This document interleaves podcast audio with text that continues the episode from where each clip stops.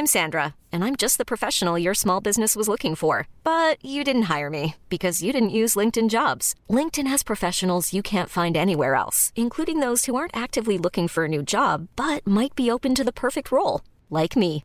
In a given month, over 70% of LinkedIn users don't visit other leading job sites. So if you're not looking on LinkedIn, you'll miss out on great candidates like Sandra. Start hiring professionals like a professional. Post your free job on linkedin.com/achieve today.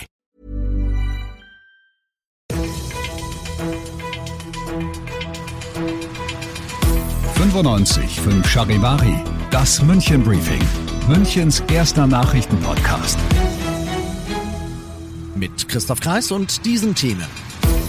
Fieser Angriff aus dem Hinterhalt auf Polizisten in Obergiesing und so war es beim traditionellen Geldbeutelwaschen am Marienplatz. Ich freue mich sehr, dass du auch bei der heutigen Ausgabe wieder reinhörst. In diesem Nachrichtenpodcast erzähle ich dir ja täglich in fünf Minuten alles, was du in München heute mitbekommen haben musst. Das gibt's dann jederzeit und überall auf der Podcast-Plattform deines Vertrauens und immer um 17 und 18 Uhr im Radio. Zeit gestern später Abend. Ort eine Tankstelle in der Chiemgaustraße in Obergiesing. Der Pächter der Tanke bemerkt eine kaputte Glasscheibe am Gebäude und ruft die Polizei, als er merkt, oh shit, das sind ja Einschusslöcher. Zwei Streifenbeamte kommen vorbei, untersuchen den Schaden und auf einmal rauschen schwere Stahlkugeln nur knapp an ihren Köpfen vorbei. Die Polizisten gehen erstmal in Deckung. Als nix mehr geflogen kommt, starten sie eine Fahndung. Sie finden auf einer Baustelle ganz in der Nähe noch mehr von den Stahlkugeln und eine Zwille, eine mechanische Schleuder. Hat der Schütze wohl fallen lassen, denken sie sich, und kurze Zeit später ist auch klar wer. Sie kontrollieren einen verdächtigen 53-Jährigen, der schmeißt den Polizisten ein paar ziemlich unschöne rechtsextremistische Parolen an den Kopf und hat ein Messer dabei, das er aber nicht rausrücken will. Also ab auf die Wache mit ihm, Personalienfeststellung, Wohnungsdurchsuchung und siehe da, da liegen sie ja. Die Verpackung der Kugeln und der Zwille, außerdem ein paar sehr eindeutige Manuskripte, eine Reichsbürgerflagge und, und, und.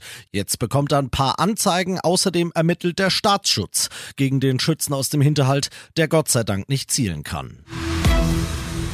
Du bist mittendrin im München-Briefing und du kennst das nach dem ersten großen München-Thema. Schauen wir, was waren die Themen, die Deutschland und die Welt heute in Atem gehalten haben.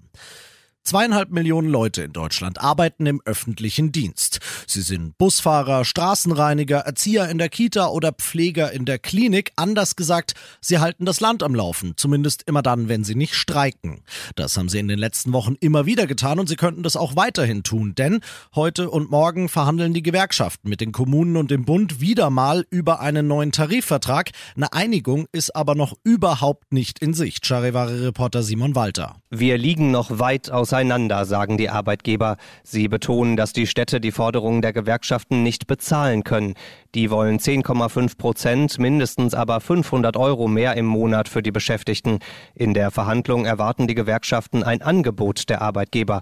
Dafür will sich auch Innenministerin Faeser einsetzen. Sie verhandelt für den Bund mit. Wenn es heute und morgen keine Einigung gibt, drohen weitere Warnstreiks. Ende März soll dann erneut verhandelt werden.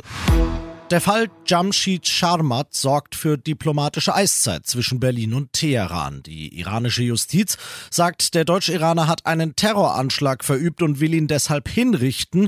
Stichhaltige Beweise dafür gibt's nicht.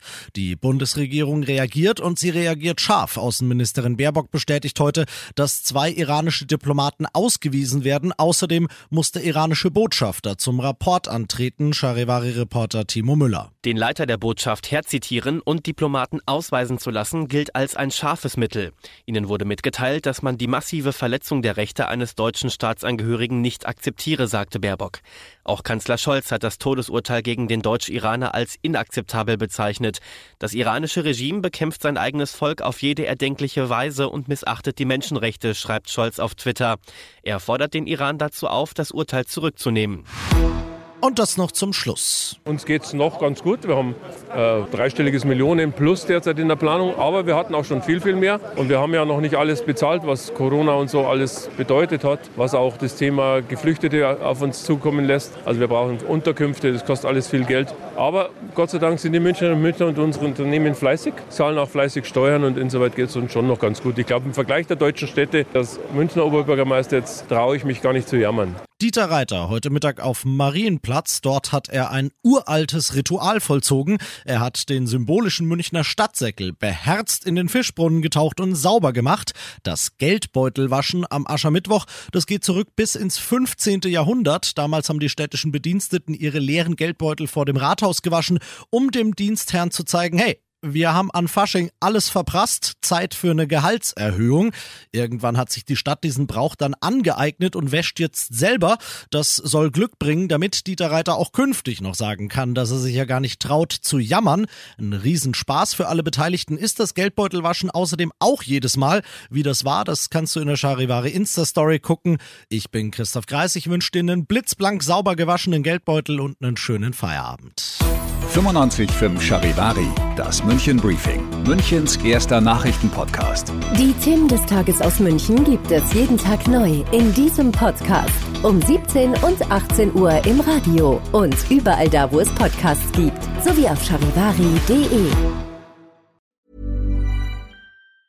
Hey, folks, I'm Mark Marin from the WTF Podcast, and this episode is brought to you by Kleenex Ultra Soft Tissues your ally to help tackle your allergy symptoms this season. I love the change of seasons, but nobody loves pollen and all those other things floating in the air that make you sneeze during this nice weather. Kleenex Ultra Soft tissues are hypoallergenic and allergist approved. So fight back against watery eyes and runny noses without worrying about irritating your skin. For this allergy season, grab Kleenex and face allergies head on.